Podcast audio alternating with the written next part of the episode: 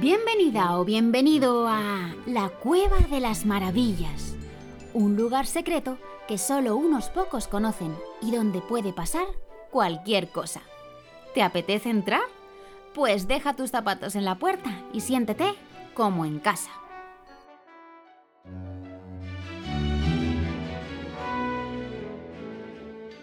Mi nombre es Celia, aunque también me llaman Bambalina, y estoy aquí porque tengo un montón de cosas que contarte y, sobre todo, muchas personas y grandes personajes de la historia que quiero presentarte.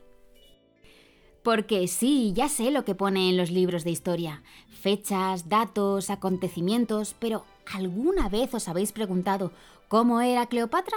¿O si Beethoven jugaba con sus hermanos? ¿O si a Marie Curie le gustaba dibujar? O, por ejemplo, si a Gandhi le gustaba cocinar. A mí se me ocurren un millón de preguntas, porque el mundo es un lugar maravilloso, ¿no crees? Y jugando descubrimos el mundo. ¿A ti te gusta jugar? ¿Jugamos juntos?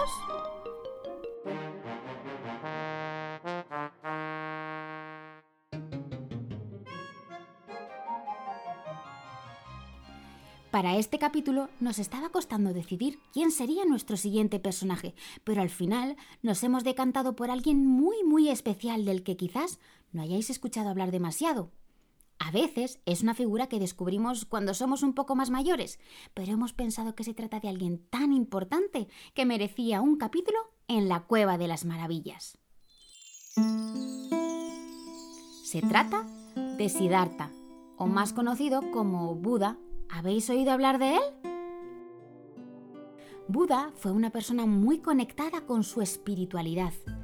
Cuando somos pequeños estamos muy conectados con nuestro mundo interior, con nuestra intuición, con nuestras necesidades y también con nuestro propio cuerpo. Pero, por desgracia, cuando nos hacemos mayores solemos desconectarnos de todo eso que es tan importante y luego, de adultos, estamos como locos por recuperar esa paz interior que nos permita vivir en armonía con nosotras y nosotros mismos y con lo que nos rodea. Hola Elena, ¿qué tal estás? Muy bien. ¿Cuántos días sin grabar el podcast, verdad? Sí, yo ya tenía unas ganas. ¿Sí? ¡Qué bien!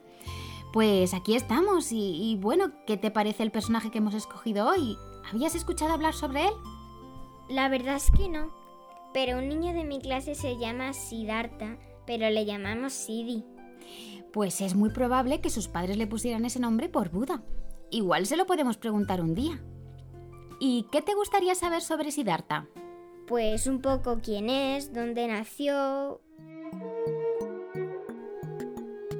Siddhartha Gautama, o Buda, nació unos quinientos años antes de Jesucristo. ¿Recuerdas en Navidad cuando hablábamos de Jesús de Nazaret que se empezaban a contar los años cuando nació? Pues este sería un ejemplo, y Buda nació unos quinientos años antes que Jesús. Siddhartha nació en una región de la India que hoy se llama Nepal y que está al sur del Himalaya. El Himalaya es la cordillera más grande de todo el mundo. Es decir, que son las montañas más altas de todo el planeta Tierra. Es un lugar donde se practica mucho la meditación y las personas se retiran allí durante un tiempo para escucharse a sí mismas y encontrar la paz interior, esa que es tan necesaria para vivir con alegría y que no depende de los objetos materiales. De hecho, quienes van a meditar apenas llevan cosas. ¿Y Siddhartha tampoco tenía pertenencias? Al contrario, Siddhartha era hijo del rey de Sakia y su madre, la reina Maya, procedía de una poderosa familia, así que Siddhartha creció rodeado de lujo. Pero la reina Maya murió a los siete días de haber dado a luz y Siddhartha fue criado por su tía. Tenía tres palacios, uno de invierno, uno de verano y otro para la estación de las lluvias. ¿Qué te parece? ¿Tres palacios? ¡Qué barbaridad! Y que lo digas. Vestía ropas de seda y tenía un criado que le acompañaba a todas partes. Practicaba la meditación y era un joven muy estudioso. Le gustaban tanto las letras como las matemáticas, pero al ser un aspirante al trono, también tenía que aprender artes marciales y otras asignaturas que no le hacían tanta gracia. Era un muchacho esbelto y poseía un carácter muy sensible. Pasados unos años, se casó y su mujer y él tuvieron un hijo llamado Raula, que años después se convertiría en uno de sus principales discípulos. Siddhartha pasaba la mayor parte del tiempo en Palacio Real, rodeado de algodones y ajeno a todo lo que ocurría afuera. ¿Y qué ocurría afuera? La India es un país de grandes contrastes. Hay mucha riqueza, pero también hay muchísima pobreza, y muchos de sus habitantes pasan hambre porque no tienen apenas para comer. Al principio, Siddhartha no sabía nada de eso, vivía rodeado de comodidades, pero a veces se escapaba de palacio, y entonces empezó a sentir que su lugar estaba afuera de aquellas murallas. ¿Y qué hizo? ¿Se escapó? Así es. Se le llamó la Gran Renuncia. A la edad de veintinueve años, abandonó a su familia y todas aquellas riquezas y se marchó de noche, a caballo y acompañado de su criado. Pues me recuerda a Yasmín en la peli de Aladín. Cierto. Ella también se escapó porque quería conocer lo que había fuera de los muros de palacio, ¿verdad? Porque tener riqueza no significa tenerlo todo. Hay cosas mucho más importantes. ¿Y qué hizo Siddhartha después? Pues cuando se encontró por fin lejos de palacio, se cortó el pelo, se quitó sus joyas y todo lo que llevaba y se lo dio a su criado para que se lo entregara a su familia, para que les diera el mensaje de que no regresaría hasta haber alcanzado la iluminación. ¿La iluminación? Sí, y no tiene nada que ver con encender una bombilla, no creas. Es algo así como un estado de paz absoluta, un estado de conciencia muy elevado. Conseguir la iluminación es como alcanzar el máximo potencial del ser humano, es entender la vida misma, la sabiduría del amor y la compasión sin límites. Es un poco complicado de explicar y de hecho muy difícil de alcanzar, claro. ¿Y Buda lo logró? Pues te contaré que en realidad Buda significa despierto o iluminado, así que sí, Siddhartha consiguió iluminarse. ¿Y cómo? Pues durante su viaje, Siddhartha empezó a meditar y a mendigar. En aquella época era algo habitual, pero no en hombres tan jóvenes como Siddhartha. En aquellos tiempos era común practicar el ayuno, que quiere decir dejar de comer porque una o uno quiere. Algunos llegaban incluso a hacer ayunos de hasta dos meses, lo que es muy peligroso, por cierto. Pensaban que así era más fácil meditar, y Siddhartha durante un tiempo también quiso probarlo, pero no tardó en comprobar que era inútil, pues se dio cuenta de que hacerlo de manera tan extrema solo conseguía hacerle sentir demasiado débil. Peregrinó muchos años por el norte de la India y recibió ricas y profundas enseñanzas de los más importantes maestros. Pasados unos años, aquellos que habían sido sus maestros entendieron que ya no tenían nada más que enseñarle, pues Siddhartha los había superado en sabiduría. A los treinta y cinco años alcanzó la iluminación. Cuentan que solía meditar bajo una higuera sagrada llamada Bodhi o árbol de la iluminación, y fue precisamente allí donde alcanzó la iluminación. Al caer la noche, entró en trance y despertó embriagado de saber.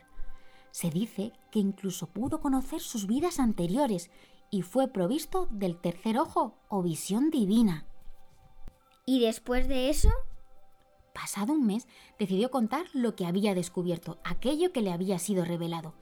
El mensaje central de Buda dice que todos podemos liberarnos de las cosas que nos hacen sentir incómodas o incómodos.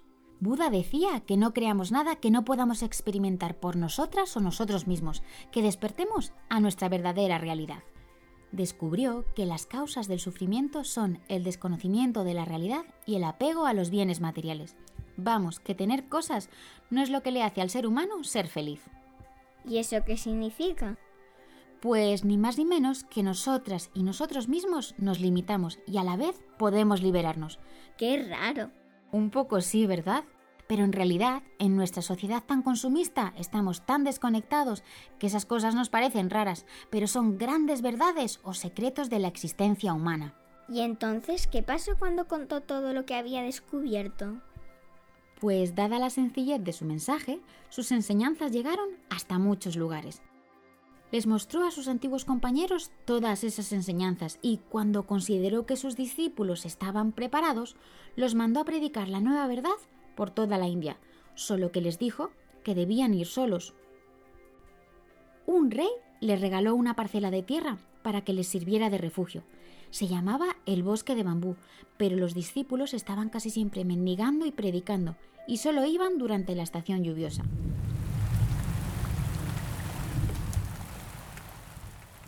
Buda continuó compartiendo su sabiduría durante cuarenta y cinco años. Se levantaba cada mañana al amanecer y recorría entre veinticinco y treinta kilómetros cada día, enseñando a todo el mundo sin esperar nada a cambio. La gente salía a recibirle y sembraban su camino de flores. Le admiraban mucho. Buda valoraba muchísimo la meditación y era, sobre todo, una persona enormemente tolerante. Una frase que me encanta de Buda dice: nunca tendré que perdonarte, porque jamás me enfadaré contigo. ¿Qué te parece, Elena? Pues alucinante. Sí, ¿verdad? Como ves, se sentía tan en paz con todo que ni siquiera se enfadaba. Buda murió a los ochenta años y se dice que previamente había anunciado su muerte. Por cierto, hay otras dos frases de Buda que me encantan. La primera dice: avanzando estos tres pasos, llegarás más cerca de los dioses. Primero, habla con la verdad. Segundo, no te dejes dominar por la cólera. Tercero, da, aunque no tengas más que muy poco que dar. Y la otra dice: ni tu peor enemigo puede hacerte tanto daño como tus propios pensamientos. ¡Hala! ¿Y hoy en día todavía se habla de Buda? Así es, hoy en día existe el budismo. ¿Y qué es el budismo? El budismo es una forma de vida que surgió de las enseñanzas de Siddhartha, pero no es una religión porque no hay ningún dios al que adorar. Sus enseñanzas están orientadas a ayudar al ser humano a alcanzar su potencial de iluminación o nirvana. Una curiosidad del budismo es que habitualmente las monjas y monjes budistas se afeitan la cabeza y visten con una túnica color marrón o azafrán compuesta de tres piezas. Es muy característica, así que si ves a alguien vestida o vestido así, seguro que no te pasará desapercibida o desapercibido. Siddhartha fue el primer Buda, pero después ha habido varios Budas más. Por eso las caras de las estatuas de Buda son diferentes. Y en realidad, Buda no es una persona, sino que cualquiera que alcance el nirvana o la iluminación puede ser un Buda. Se dice que cada persona es responsable de su propia iluminación. Quizás podríamos probar a aprender a meditar. ¿Qué te parece, Elena? Bien. Es una buena idea, ¿verdad? Sí. En algún momento viajaremos a países budistas y podremos ver cómo honran y veneran a Buda. Está lleno de templos, estatuas y figuras. Allí la vida y la muerte están muy conectadas. ¿Y qué te parece si hacemos una llamada de las nuestras? ¿A quién podríamos preguntar? Pues a alguien que sepa un poco de budismo. Buena idea. Vamos a abrir el libro secreto a ver qué número nos sale. Pues este número parece el de un templo budista de Nepal llamado El Pequeño Buda. Vamos a ver quién nos lo coge.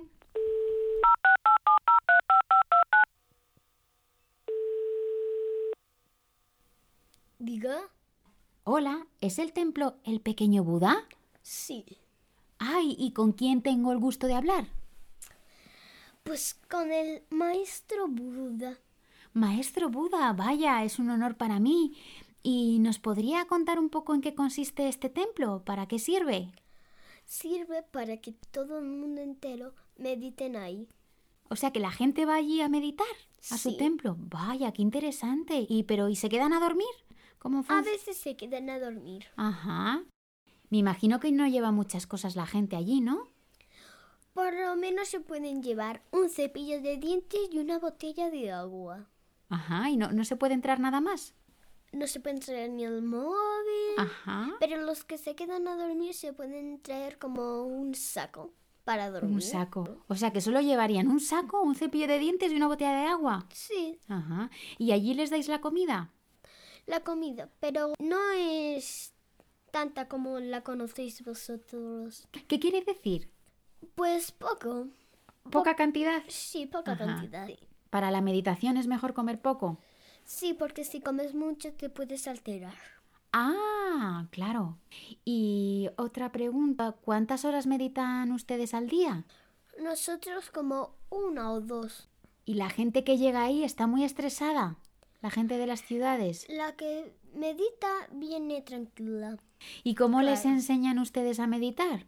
Pues haciendo las posturas, Ajá. como el árbol. El árbol, como el yoga. Son como las posturas de yoga, entonces. Claro. Ajá. ¿Y la gente cuando sale de allí, qué les dicen? ¿Cómo se sienten cuando salen de su templo? Yo no lo sé. Pero, o sea, ¿salen más calmadas? Más, sí. Como más en paz. ¿Mm? ¿Y qué piensa usted de cómo vivimos nosotros en Occidente? Con nuestras ciudades y nuestras prisas. ¿Qué piensa usted de eso? Lo noto un poco diferente porque en los budistas hay más tranquilidad. Uh-huh. ¿Y qué opina de que tengamos tantas cosas? Coches, muchas cosas en casa, tenemos un montón de cosas nosotros los occidentales y hacemos, compramos un montón. ¿Qué le, qué le parece a usted eso? No hace falta tener cosas para ser feliz. ¿No? Claro, ¿verdad? Si es que las cosas materiales no dan la felicidad, ¿verdad? ¿Qué cosas dan la felicidad? ¿Qué es necesario para ser feliz? El amor, la compasión. Uh-huh, ya veo, o sea que usted, yo creo que usted es muy sabio también, ¿no? Sí. ¿Sí? ¿Y a usted le gusta ayudar a los demás? Mucho. ¿Sí? Una, otra pregunta más. ¿Cuál? Eh, ¿nos puede dar algún truco para meditar? Para meditar tienes que estar, que estés seguro que no haya estrés Ajá. por ahí y que esté todo muy tranquilo. ¿Y, y usted cierra los ojos para meditar? Sí. ¿Y si tienes estrés, no puedes meditar? Si tienes estrés, meditar y llegar a la iluminación uh-huh. es imposible. Claro. Pues muchísimas gracias. Tiene usted ta- toda la razón. Es que usted es un gran sabio. Bueno, los dejo, que voy a meditar. Ah, muy bien. Pues muchísimas gracias. Ay, perdone, se me ha olvidado preguntarle su nombre. ¿Cómo se llama? Ananda. Anda, Ananda, ¿no será usted el primo de Buda? Sí. Ah, vale, vale. Pues nada, Ananda, muchísimas gracias por atendernos. Adiós. Adiós. Que meditéis mucho, por cierto. Ay, sí, sí, pues eso tendremos que hacer. Tenemos que aprender aquí, pero, pero a ver si nos aplicamos. Adiós. Adiós y gracias.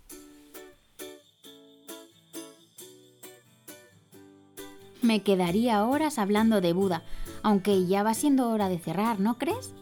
Por cierto, ¿conocéis algún libro o cuento budista? ¿Qué os ha parecido la historia de Buda?